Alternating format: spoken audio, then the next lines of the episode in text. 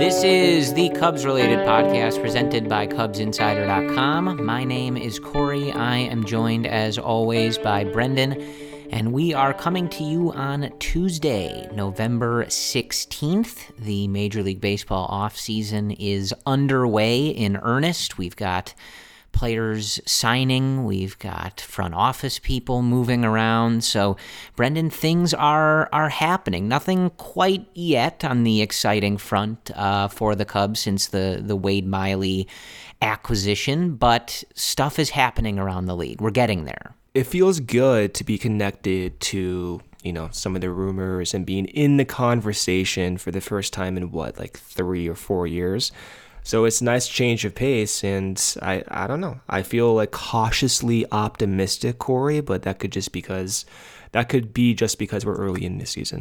Yeah, we've got a long way to go. There is, of course, still the looming CBA negotiations and a potential lockout and all of that really fun stuff that us fans are are here for, right? You know, financial negotiations and things like that. That's why we really all love baseball. Of course, of course. Yeah, but uh, let's we, we have uh, plenty to get to, despite the Cubs not really doing anything um, in terms of of roster construction since we last spoke to y'all. Uh, we'll talk about some of the rumors that they're in. We'll talk about some of the other players that have already signed and, and made decisions and uh, what that says about the market, what that says about things that may relate to the Cubs, etc. Uh, but first, the Cubs did do something in in the week since we spoke, uh, and they have a new assistant pitching coach, and that is Daniel Moskos uh, from the Yankees organization.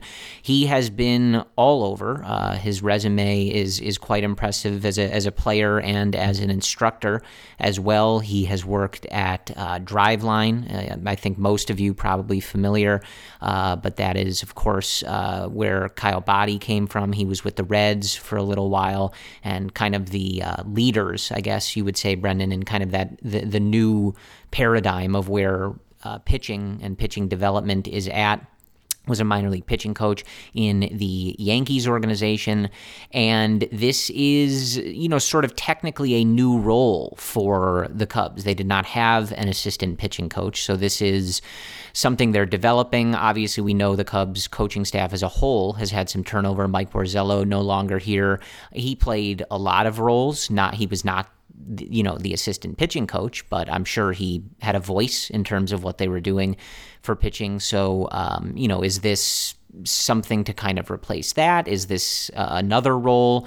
We'll have to see how the rest of this offseason goes. But uh, Brendan, this is another you know new voice coming to the Cubs organization, which I think you and I have talked about being big fans of, you know, just getting some new voices in there, especially with how frequently we've seen kind of, um, you know, guys from a similar learning tree, right? Uh, you know, in both the front office and on the coaching staff in past years. So I think good to see someone with a different background from different organizations and things like that. Um, and, you know, hopefully this is a continuation of the Cubs' efforts to strive to get more at the forefront of the, the pitching development and, and pitching paradigms of the league, whereas, of course, in years past, they have felt and been at, you know, really the bottom of of that uh, mm. you know mm-hmm. really except for maybe the most recent years so i don't know if you have any mm. strong feelings on this but uh, you know what was your kind of initial read on this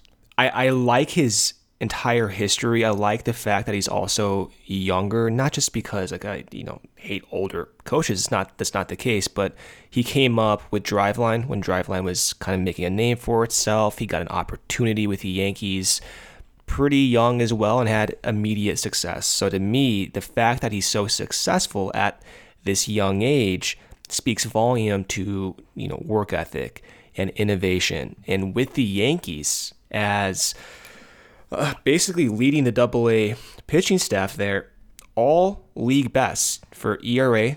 The the double A Yankees, I guess they're called the Patriots, had a 3.3 ERA, a, a 1.1 whip, best in double A.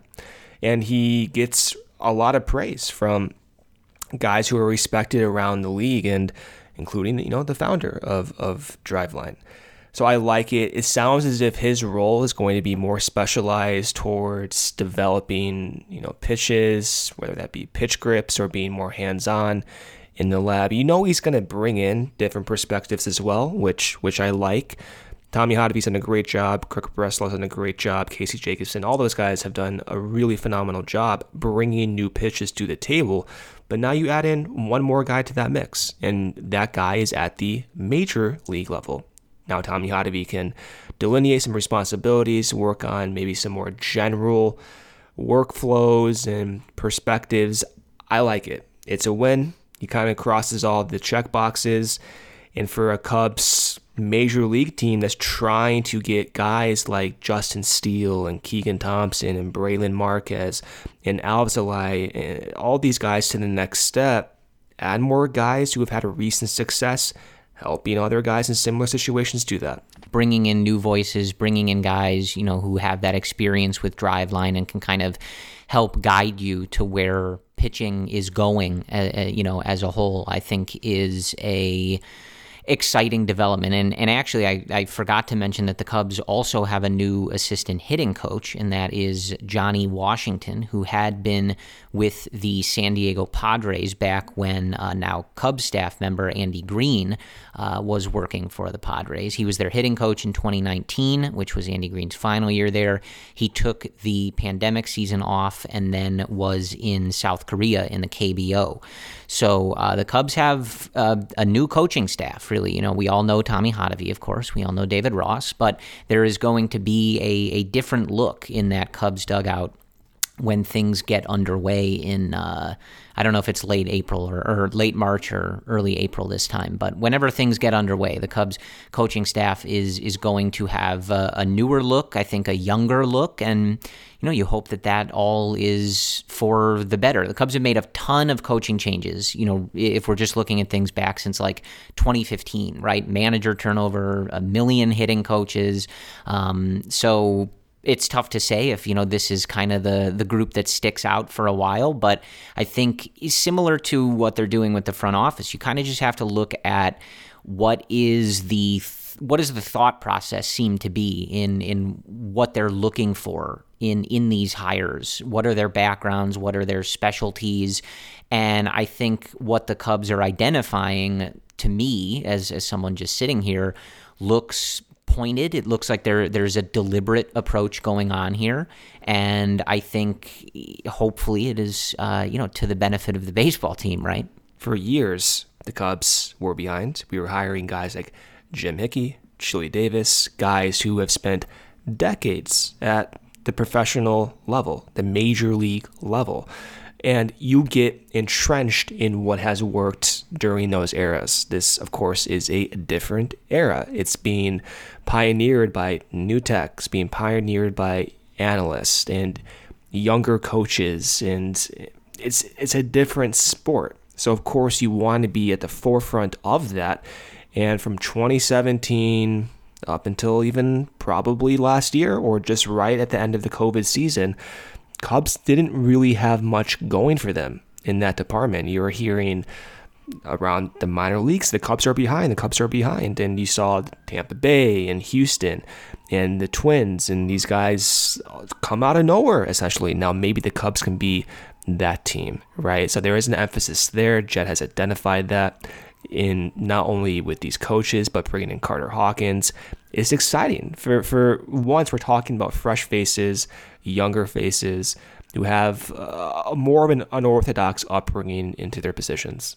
Yeah, I mean, I think like they're trying to get to the forefront of things, right? And it and you kind of alluded to this in terms of like not bringing in older guys. It, it's not necessarily an age thing, and, and, and there's nothing inherently wrong with relying on guys that have a reputation and that have been around the game for a long time.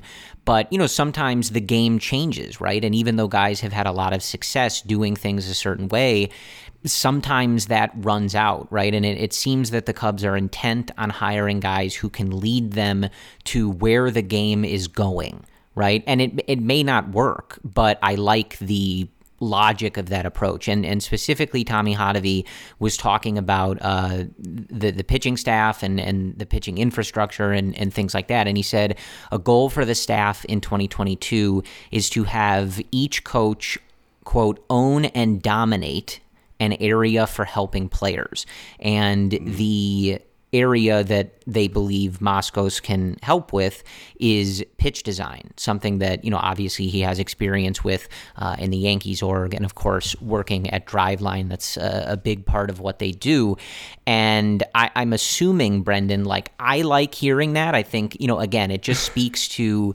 Hottovy and Jed and everybody in the organization, you know, and Carter Hawkins, of course, he's a big pitching guy, you know, having a a vision for what they want the staff and the organization to be doing, producing, and, and how they want them going about it.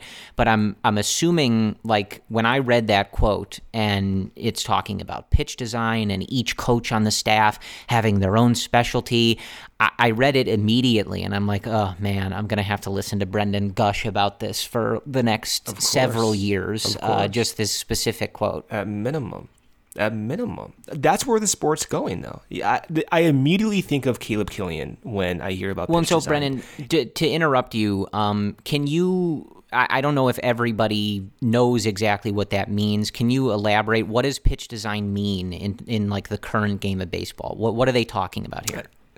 It's, I mean, it's, it's a multifaceted question, right? Like, I'm not, you know, I'm not in the trenches with the pitch design, but talking to coaches and knowing what I, what I do know, it's really trying to optimize a combination of factors that includes biokinetic chain, that includes pitch grips, release point.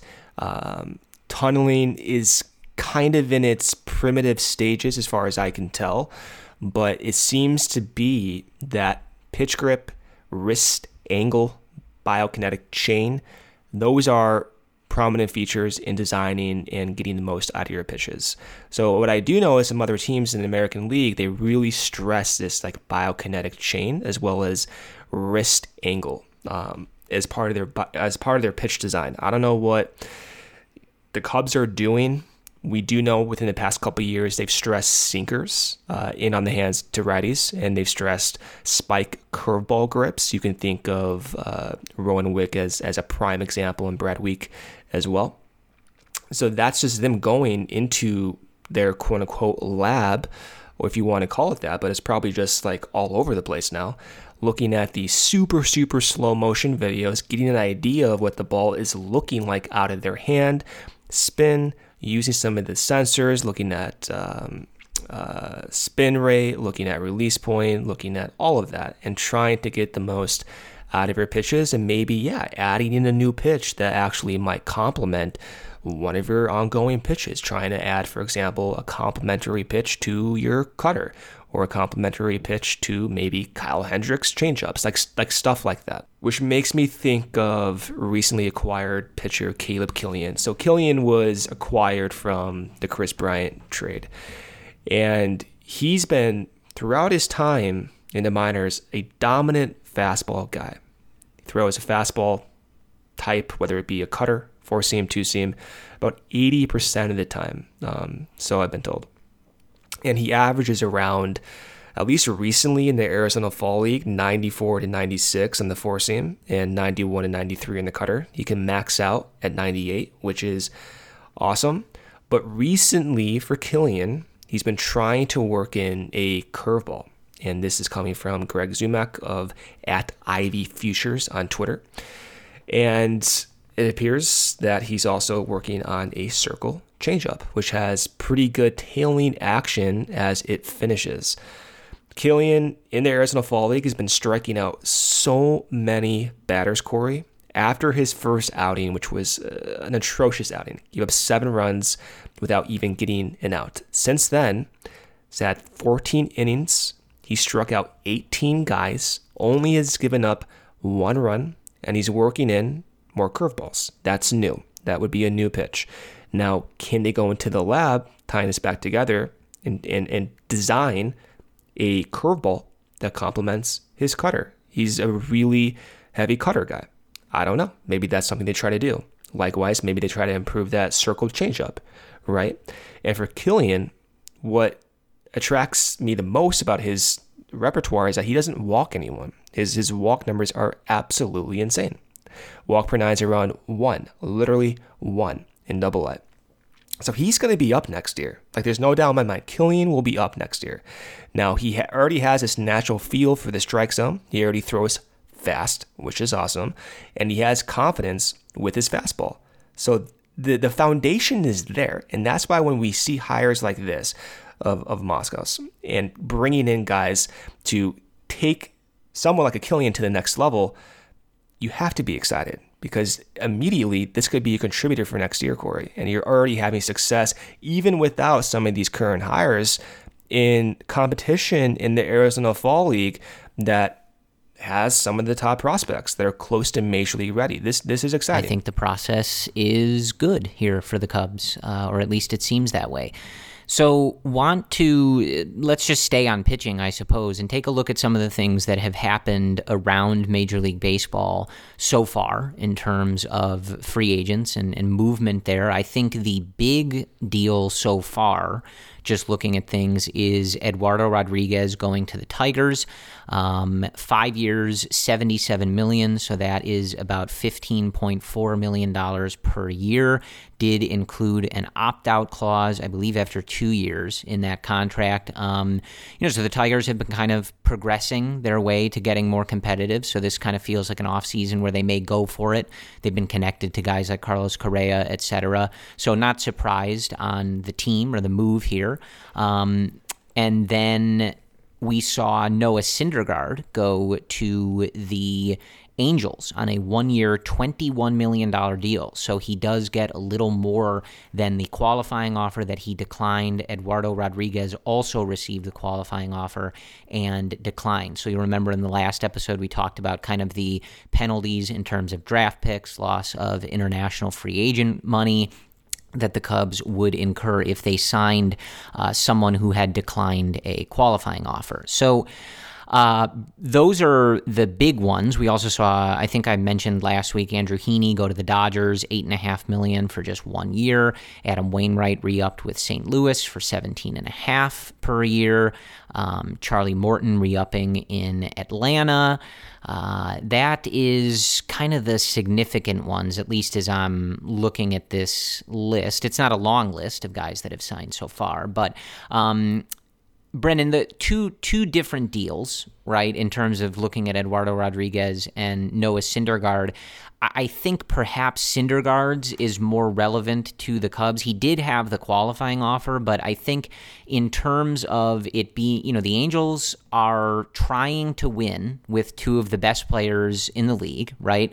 Uh, which they have failed to do, and they took a one year flyer on a guy coming off an injury, uh, but when he's good and healthy, can be one of the best in the game. So he had the qualifying offer attached, which for a lot of people kind of ruled the Cubs out. Uh, but when you look at the terms here for both Syndergaard, Rodriguez, what do you think this says for the pitching market? What do you think it says for what the Cubs might do. And and I guess you know you usually have a list of guys that you're really in on uh, for the Cubs. I, th- I, think in, in last week's episode, um, Steven Matz was was one of the guys you're really interested in. Do, do, do any of these prices, moves, years, things like that kind of move the needle for you anywhere? Like put it all into Cubs perspective for us. The Eduardo Rodriguez deal for five years, seventy-seven million is, is a I think, a great deal for uh, the, the, Tigers. And Rodriguez last year, ERA not the best, 4.7 ERA in 157 innings, but he did have a FIP of 3.3, and he threw, you know, 31 starts. He was consistent, and he has a track record of being consistent with getting innings. So 77 million, when you look at it, especially at his age being 28, it's it's not that much. And now that I think about it, I, I, wonder if he would have gotten more as the market develops. Then you look at Syndergaard, got over 20 million for that one year deal, more than more than the QO, as you said. Um, that seems about right. I'm actually glad the Cubs were not in on that, just because of the, you know, draft pick compensation and, and all of the ramifications that go with losing um, and signing someone with that with that QO attached. Then you look at what uh, Berríos got from Toronto, an extension there, seven years, a hundred, a little over hundred and thirty million dollars. That is a long, long contract. And for the type of performance that Berríos provides, the consistency, you know, mid FIPS around, uh, or FIPS around mid three, trending towards the upper threes, consistently starting. That's the range I'm kind of thinking about right now. And for Berríos, he may have taken a little bit of a cut ahead of uh, one year um, being a free agent after the 2022 season. So you do have to take that into account. But for Rodriguez, 77 million. I'm thinking that Matz, I'm thinking that Stroman, the early uh, offseason projections for them are not going to be that far off. So Stroman is around 120 million uh, for his asking price projection. For Matz, we don't really know. He does not have that qualifying offer attached. So I could see Matz getting around like you know 80 million or so, given what Rodriguez got. Maybe 90 million, but he does have age kind of working against him. If that's the case, the Cubs are in, in, a really, really good spot right now. And they have the money to do it. We know they're working on trying to get deeper pitching. There's no reason they should go into 2022 without a solidified five man rotation, given what deals are being signed, given the urgency that appears to be taking place around the league for all these uh, agents ahead of the the lockout. The Cubs are in a good spot, man. They can absolutely sign one of these guys for a good, reasonable deal. I don't see anyone going above, you know, 150 million uh, in in the Cubs tier of like the the Matzes and the Jon Grays and and the Stroman. Maybe Stroman, but I don't know. I think that's on the upper end of the projection, and the Cubs are in good shape here. Yeah, so I think we knew at least to figure that the Cubs were not going to play in the qualifying offer pool for pitchers um, you know, especially someone like Syndergaard, it, it, you you can certainly make the argument that the Cubs could forego those penalties if you're pursuing someone like Carlos Correa, Corey Seager, um, to help you on the offensive side. Pitching, a lot more volatility, and especially when you're looking at someone like Syndergaard. Uh, you know, that's a lot to give up in terms of the draft picks and the international free agency money for a year of you know a situation where you would basically be hoping that he returns to form and is healthy, right? And if he does, it's a great gamble by the Angels, right? Uh, but for the Cubs, I, it's it's not really the the position to be in. Um, so I I think that uh, you know not surprising that the Cubs were not in on that. Um, but I do think guys who are without that qualifying offer in terms of pitchers um, and one year deals, you know, that is certainly the type of thing that the Cubs should be looking at. Obviously, depends on who we're talking about and things like that. I, you know, the usual caveat of I don't know what Jed Hoyer's budget is here, so we'll see.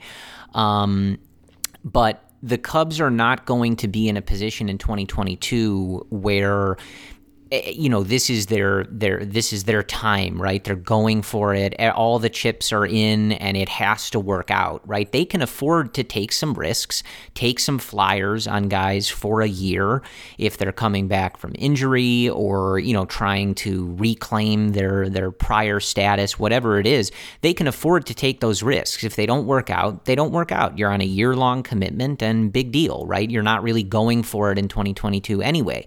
If they do work and they help you be competitive for a year. They don't add anything to your long term payroll, and maybe 2022 is an interesting year that things come together and the Cubs are able to win. So I th- this is what we have so far in terms of the market. So it, it doesn't necessarily tell us too much, but I, I do think it's interesting to see some of these guys kind of trying to get it done early, like before this this CBA situation happens. If there's a lockout or whatever, you know, you you do wonder if we see some players just try to get this handled as as quickly as possible. Um, you know, sort of set a market yeah. and be done with it.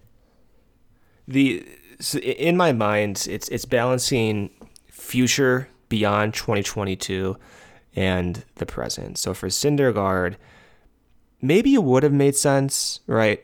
But I look at the market and I like Matz, and I like Stroman, and I like those guys because their value extends beyond next season. And with Kyle Hendricks, his contract will be up before you know it. Still has a few more years left, but still, they'll be up before you know it.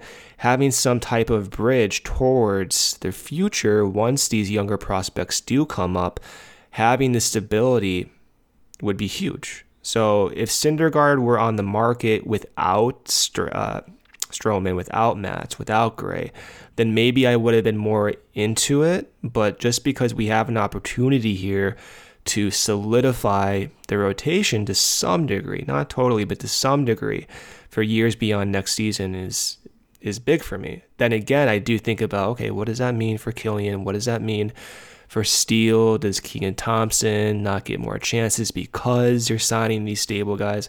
That's to be determined, and we don't even know if they're going to sign these guys. So I might be jumping ahead of myself here, but in principle, I I want to go for stability. And because that's feasible on this market, you kind of have to, in my mind, ignore Syndergaard for now. If there were no qualifying offer attached, maybe the conversation does change. But even if there weren't, I, I still might have preferred going with the Stroman route and the Matz route and, and the Gray route. Yeah, I think that's fair. And, you know, again, the, the Jed Hoyer has said, you know, even after the addition of Wade Miley, that there's obviously still a lot of work to be there, uh, to be done in, in terms of the rotation. And, you know, really he talked uh, about how that signing sort of just a lot, you know, it, it was an opportunity that presented itself and now it sort of checks one box and allows them to quickly move on to everything else and uh, you know sort of just taking that opportunity so there's certainly more work to be done and uh, we will see where Jed Hoyer decides to do that. Uh, but in keeping with uh, some of the rumors, uh, which is really what we have, like I said, the the big news of the week was the Cubs hiring an assistant pitching coach. So we do not have anything concrete here to break down for Watch you. Watch them sign someone tomorrow. Yeah, well, you guys know if something significant happens, we'll be back, and we do have a habit of talking about things and then it being out of date very quickly. So, um, look, Brendan, if we talk about Corey Seager in a second here, and we have to come on tomorrow night because the Cubs signed Corey Seager, sign me up. All right, I'll clear my schedule. Um, yeah, fine. I have no problem, no problem doing that. But I, I do want to talk about Corey Seager, uh, not because he is my preferred free agent target for the Cubs, which he is. Is that because we share the same name? Uh, up to you. You guys can decide whatever you want. Um, but I, I, I, I do want to talk about him in particular because we've heard that the Cubs at least scouted the big shortstop market, which I think includes primarily Correa, Corey Seager, uh, Javier Baez. Are you? Do you know Javier Baez, Brendan? You may have heard, heard of him of before. Um, yeah, there's a little, there's he's a, a, a, World Series champion, actually. Oh, with who? Uh, the, not the Mets. Uh, let me clear that up Oh, if you're okay. if you're confused. Okay. Uh, definitely the Chicago Cubs, and uh, Ooh, Trevor Story. I think being the other, you know, kind of in that big group uh, of shortstops here. Um, we've heard that the Cubs have at least kicked the tires on on checking in on the big shortstop group. Does that mean that they're going to go for it? Not necessarily. Um, but when you consider Javi's departure, and then you kind of read between the lines on what Jed Hoyer said about Nico Hoerner at times, right? And we we talked about Nico a ton, you and I, Brendan, uh, in terms of you know wanting to be more sure of what you had there and you really weren't able to get there because of the injuries in 2021 and not really getting to see him out there every day. And then you kind of look at some of the stuff that Jed, that Jed Hoyer has said. And I think going back to um, some of the quotes in September, he talked about how he envisioned Nick Madrigal being the second baseman and Hoerner's versatility giving them sort of different options. And a, and a direct quote from Jed Hoyer back at the time in September, the end of September, was on Nico, quote, he's going to be a significant piece of our team next year and going forward.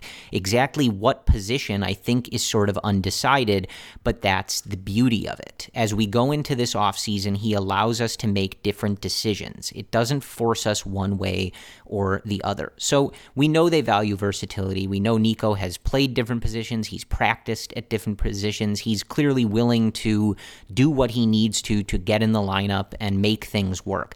But I also in hearing Jed talk and the reason I bring this up is is we it doesn't sound like he's your shortstop, right? That's really what I'm getting at. Maybe he'll play there, maybe he'll play there sometimes. I don't know.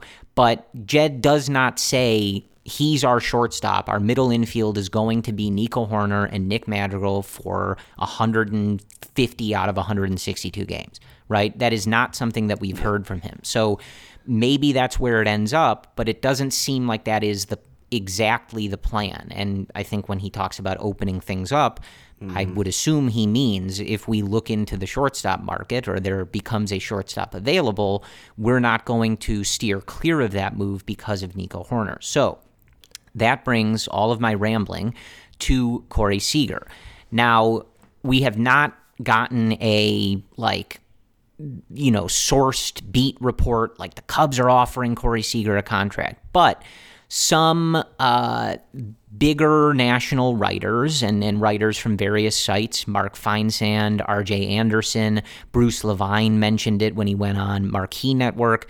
They have mentioned the the possibility and the interest in Corey Seager. So relating it back to the discussion we were just having, you know, with Syndergaard and the qualifying offers, I think we know the answer here, Brendan, but is it worth it for the Cubs to look at that market with where they are at shortstop as an organization, you know, being kind of the backdrop here, and paying those penalties for going after someone who has that qualifying offer to fill that shortstop gap? When you talk about Jed's quotes regarding Nico, it seems like a foregone conclusion they're going to make a deal for a shortstop. Doesn't mean they're going to go fishing in the Corey Seager, Carlos Correa market per se, but just hearing that again just makes me believe like a move is going to get done. Now, does Corey Seager make sense for the Cubs? Uh, he makes sense for probably every team if the price is right.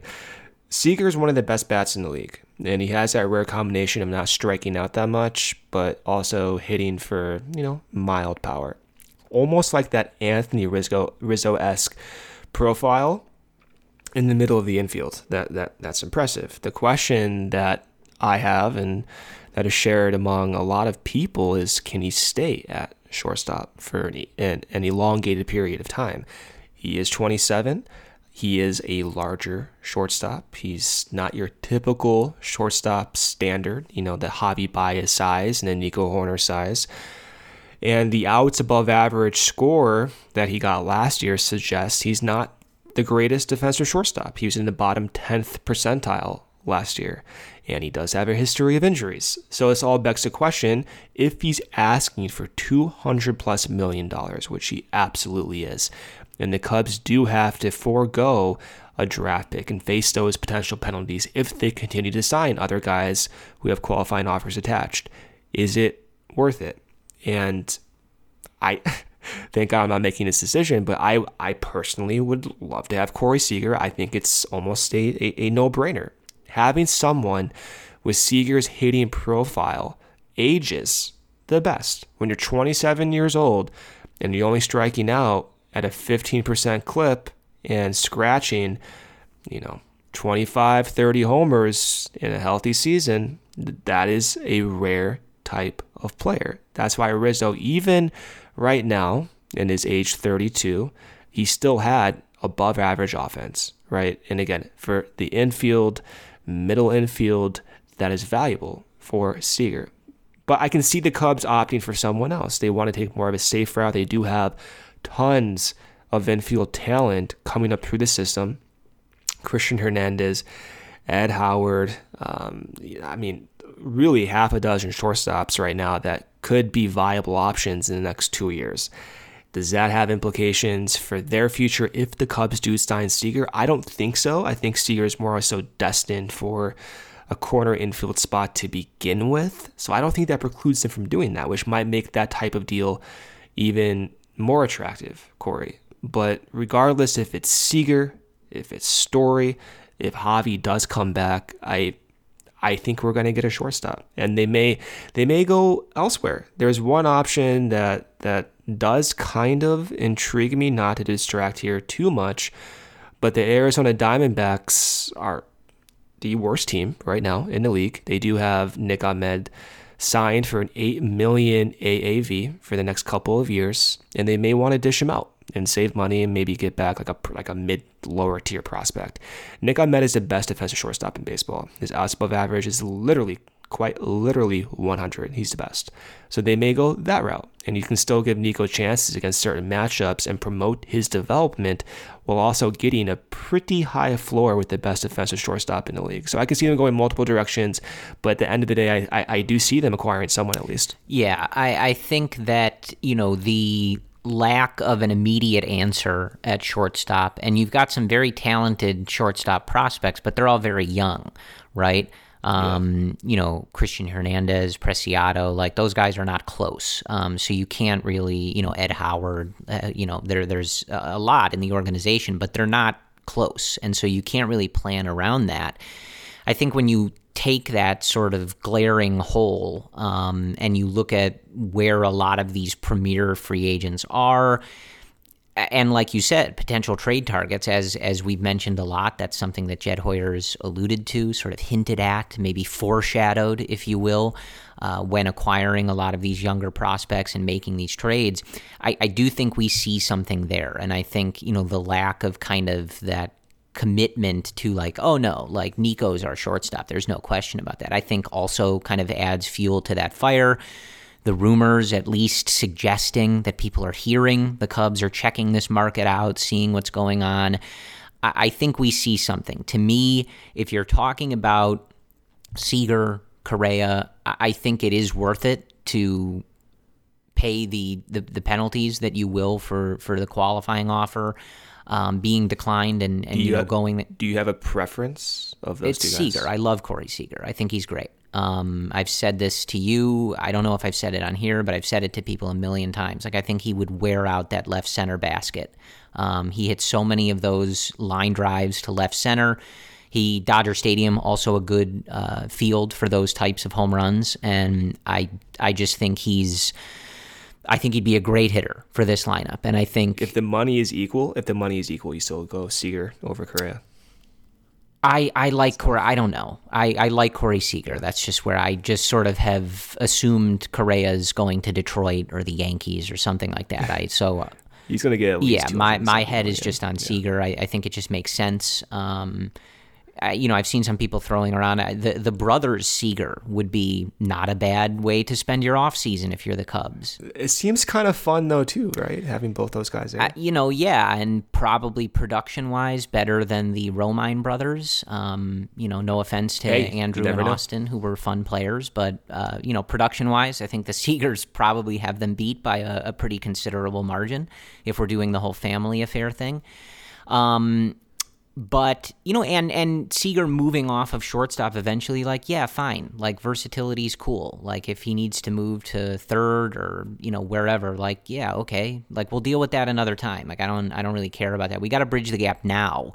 Um, and I think when you're looking at at those two guys in particular, they're not going to mess up your competitive window, right? Even if 2022 isn't the all in year, like Corey Seager's 27 years old right now. Like if you're ready in 2023 and that's a team that's led by Brennen Davis and and guys like that, or you know, you're moving toward that at least in, in 2023 or late 2022, whenever it is, like Seager's still gonna be under 30 years old and I would imagine very productive. So I, I don't think you're mortgaging the future um, for that type of thing. And we're not talking about necessarily doing five huge deals. Like we're maybe talking about one in this offseason for the Cubs to sort of go in with the mix of likely a bunch of one or two year low risk deals, right? So I think you can afford to make that one splash because it sets you up in a better position.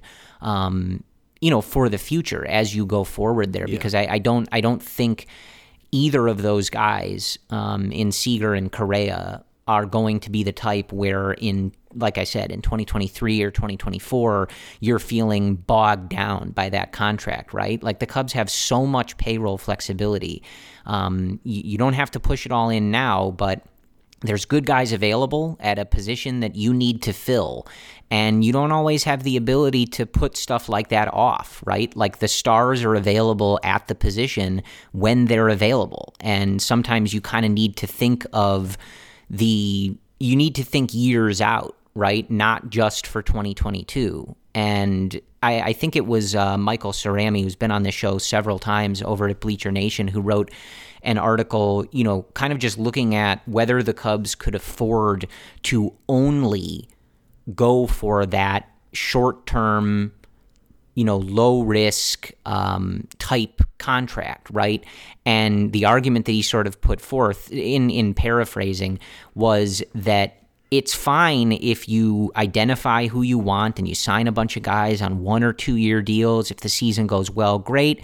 If it doesn't and you flip some guys, also cool because you've executed this strategy. But you run the risk like, what if you don't get those guys, right? Like you can have a great plan for yeah we want to sign these guys for a year or two and and this is what we're going to do. We're not going to sort of push all our chips in and then we'll clear things out and do this again when Brennen Davis is up and Brailyn Marquez is being utilized as a pitching weapon and, and stuff like that. But what if you don't get those guys right? Then you just sort of miss out. 2022 has very little prospect of being competitive and it's sort of just uh, you're just sort of spinning your wheels. So it's not to say that signing Correa or Seager is completely necessary. There's a lot of different ways to address this, but it, it goes back to the point that I was making where sometimes these guys are available, and even if you're not going for it completely now, you have to look at well, is this going to be available in the next offseason? Are we going to be able to fill this hole when we are ready?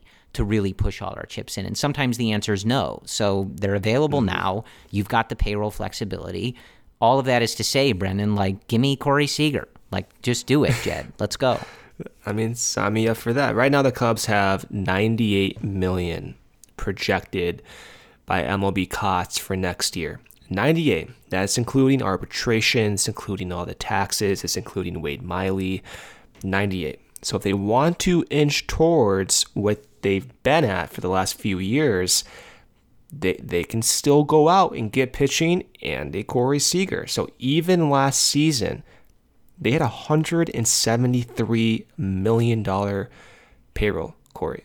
So they have, in that case, if they even match last year when they were rebuilding, well, not rebuilding, but when they, you know, gave away everyone at the end of the year, 173 and maybe maybe maybe a little bit less maybe a little bit more but in that range right so if you're thinking okay Right now we're at 98. You have 70 million of wiggle room. Seager might cost you 30. Stroman might cost you 20. Matz might cost you like 15 or so, maybe 20 as well. All this is to say is there's a path forward getting some of these big guys. But we've never heard the Cubs connected to bigger names like Seager. There's two legitimate reports connecting the Cubs to Seager, while also hinting the, the I mean the president of baseball ops hinting they're still going to be active in the pitching market. Now, are they mutually exclusive? I don't know. I think my preference right now is to, if I if I had to pick one direction, would be to spend that money on the pitching side and going for a cheaper option as shortstop.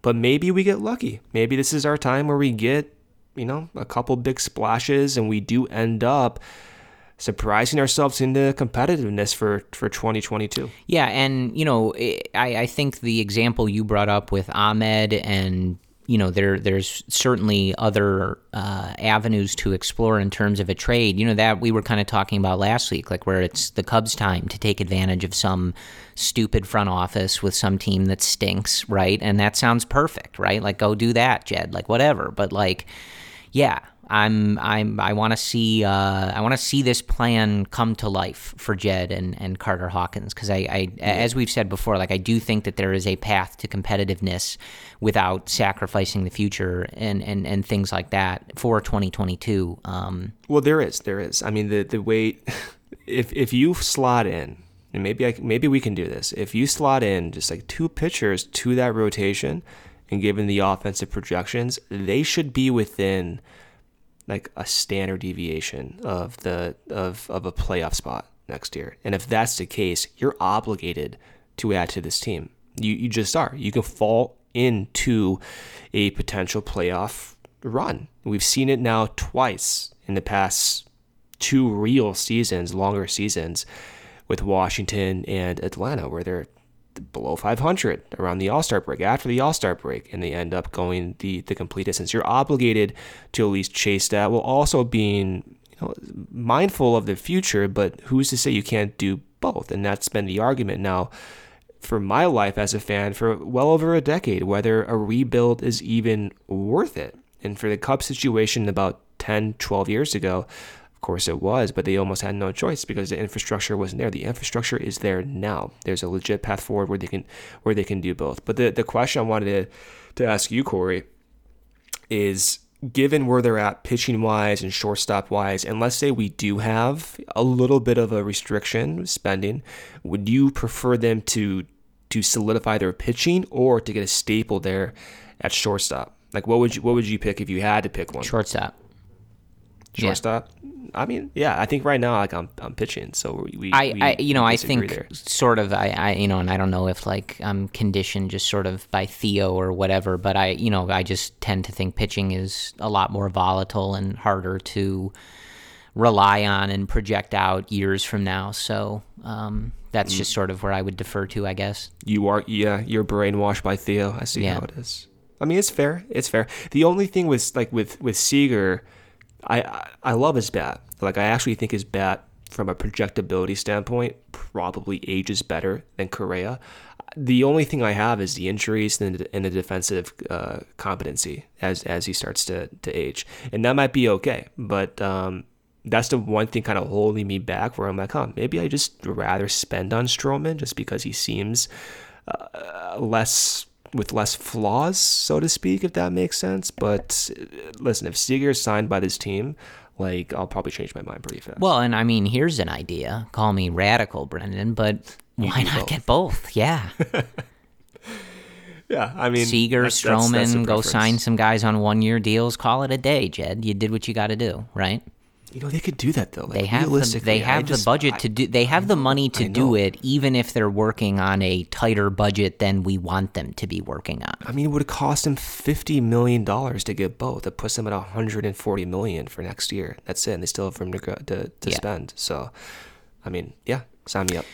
Yeah. So uh, the one other thing that we wanted to uh, draw your attention to is the uh, NPB posting of Seiya Suzuki, an outfielder. Uh, you may hear the Cubs connected to it. Uh, you know, if you're checking in on Cubs blogs and things like that, I'm sure you've seen Suzuki's name thrown about. Uh, but he is an outfielder uh, who is going to be posted soon. Uh, I believe that process is, is going to get going. I think that was all approved, so it is going to happen. Um, and just reading a, a, brief scouting report from Baseball America, just to give you guys an idea of what we're talking about here. Uh, he is a right handed hitter uh, with high extra base hit totals and a strong walk to strikeout ratio. He is a five time NPB All Star who won the Central League batting title in 2019 and boasts a career slash line of a 308 batting average, a 399 on base percentage, and a 534 slugging percentage. Scouts see Suzuki as a potential average hitter once he adjusts to MLB velocity with above average game power and raw power that grades as a 70 on the 2080 scouting scale. Uh, he is, I believe, the scouting report goes on to say uh, good range in right field and an above average arm. So they also go on to talk about his swing as being, uh, you know, better fitting for Major League Baseball, more of kind of like that uppercut, go for power and damage type swing. Uh, the scouting report, you know, is is quoted as saying, you know, as opposed to that middle of the field or inside out approach uh, favored by many Japanese hitters. So that's just a brief kind of scouting report. Basically, an outfielder, a lot of power, uh, and maybe a, a more MLB geared game rather than an NPB geared game. So, the reason that I think the Cubs are going to be connected. Obviously, you know, some of these reports and scouts are very high on him. One in, uh, you know, one major league scout said he's the best. He's been the best player in Japan in the last few years. Reminded them of AJ Pollock when he was an All Star with the Diamondbacks. So some very like high praise for Suzuki, and uh, I think one point that was made in, in some of the reading that I was doing um, from, I think it was from Bleacher Nation, but I, I can't remember where it was quoted from, uh, was just talking about how the Cubs are in a good place to take on this type of situation because even if there is an adjustment period with him coming over to the US and, and playing Major League Baseball, different league, making all those adjustments, it's sort of that same calculated risk as the rest of this stuff we're talking about in terms of 22. 22. Like, if he has an adjustment period, so what? right? Like you, you're you're already going to be kind of taking some risks and not really sure and needing some things to work out uh, to go your way in 2022 to be as successful as you want to be. So this would just sort of be another one of those. You can take the time to let him properly adjust and to let MLB pitchers sort of get the book on him and, and make their adjustments and adjust back, etc. And you know, you're you, again, you know, to keep using that phrase, you're not pushing all your chips in. So if it doesn't work, okay, fine. Like as you know, as long as he were in the spot you wanted by 2023, etc. Like that's fine. But the Cubs do need some outfield help. Um, they do need guys that can hit for power and, and have that raw power that you know can kind of uh, put the ball on Waveland, if you will. So I, I, think this checks a lot of boxes, and you know depending on what the posting fee is, what he's looking for contract wise, things like that. I, I think this is definitely a situation where you'd want the Cubs to be checking in on this for sure. I don't know if this is valid or not. It is interesting. There's a way to track plate discipline um, and according to this, his outside the zone swing rate or his chase rate was under 20% last year. And that would put him in the top 90th percentile of Major League Baseball. So you combine that with the power, the ability to not strike out that much, seems pretty projectable. He did play right field, so I'm thinking, okay, what does that mean for Heyward? And I know you're probably rolling your eyes, but he is on the team, at least for now. And does that mean Heyward immediately goes down to a bench spot, or do they put Suzuki into left field? And do you want to overwhelm Suzuki in uh, an unfamiliar position in a brand new league? He's 27 years old. He's a young guy. I don't know what that that that means for for the Cubs and, and Heyward. But if they're seriously looking at him, and they do sign him and he wants to play right field and that's comfortable and that's his best position, Heyward better not play, dude. Um, love the guy, but we got to be we got to be realistic here. Uh, as far as money goes, no idea what he's going to be asking for, but you have to think it's not going to be outrageous. And I like that analogy. It kind of fits. He kind of personifies the Cubs' current transition point, where maybe he does need a year to acclimate to major league pitching and and adjust, but so do the Cubs, their entire organization. So they may start to click right when Suzuki starts to click towards uh, the the latter half of next season or the beginning of 2023. Yeah, so just wanted to put that on your radar. Again, you know, similar to I think Seager in a way, like the Cubs have kind of been suggested as one of the teams that are interested. Maybe they're checking in on the situation, but we're really lacking, you know, really concrete, like, you know, smoke where there might be fire type stuff with any of this. But wanted to put that on your radar. You know, again, especially when you're talking about some of the guys.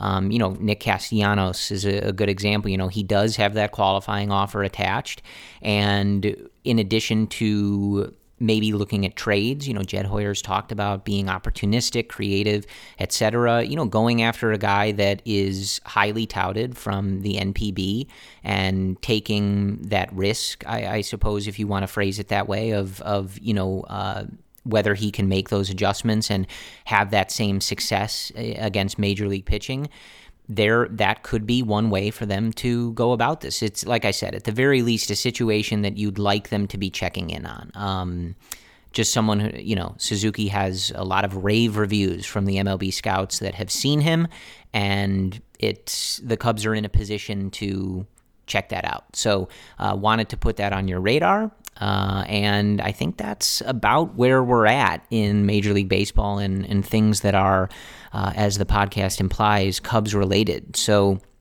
as always, we will jump on if anything happens. With the way things are going and, you know, the looming uh, CBA deadline and all that other stuff, it wouldn't surprise me if we get back on here because something has happened. Uh, but if not, we will talk to you guys next week, uh, and maybe we'll talk to you sooner. I don't know. Talk to Jed Hoyer and Carter Hawkins. They can be found at the offices around. Uh, yeah, and around Wrigley Field, so uh, you can ask them. Um, but I think that's what we have for you. So, as always, thank you for listening to the Cubs related podcast. We will talk to you soon. And as always, go Cubs.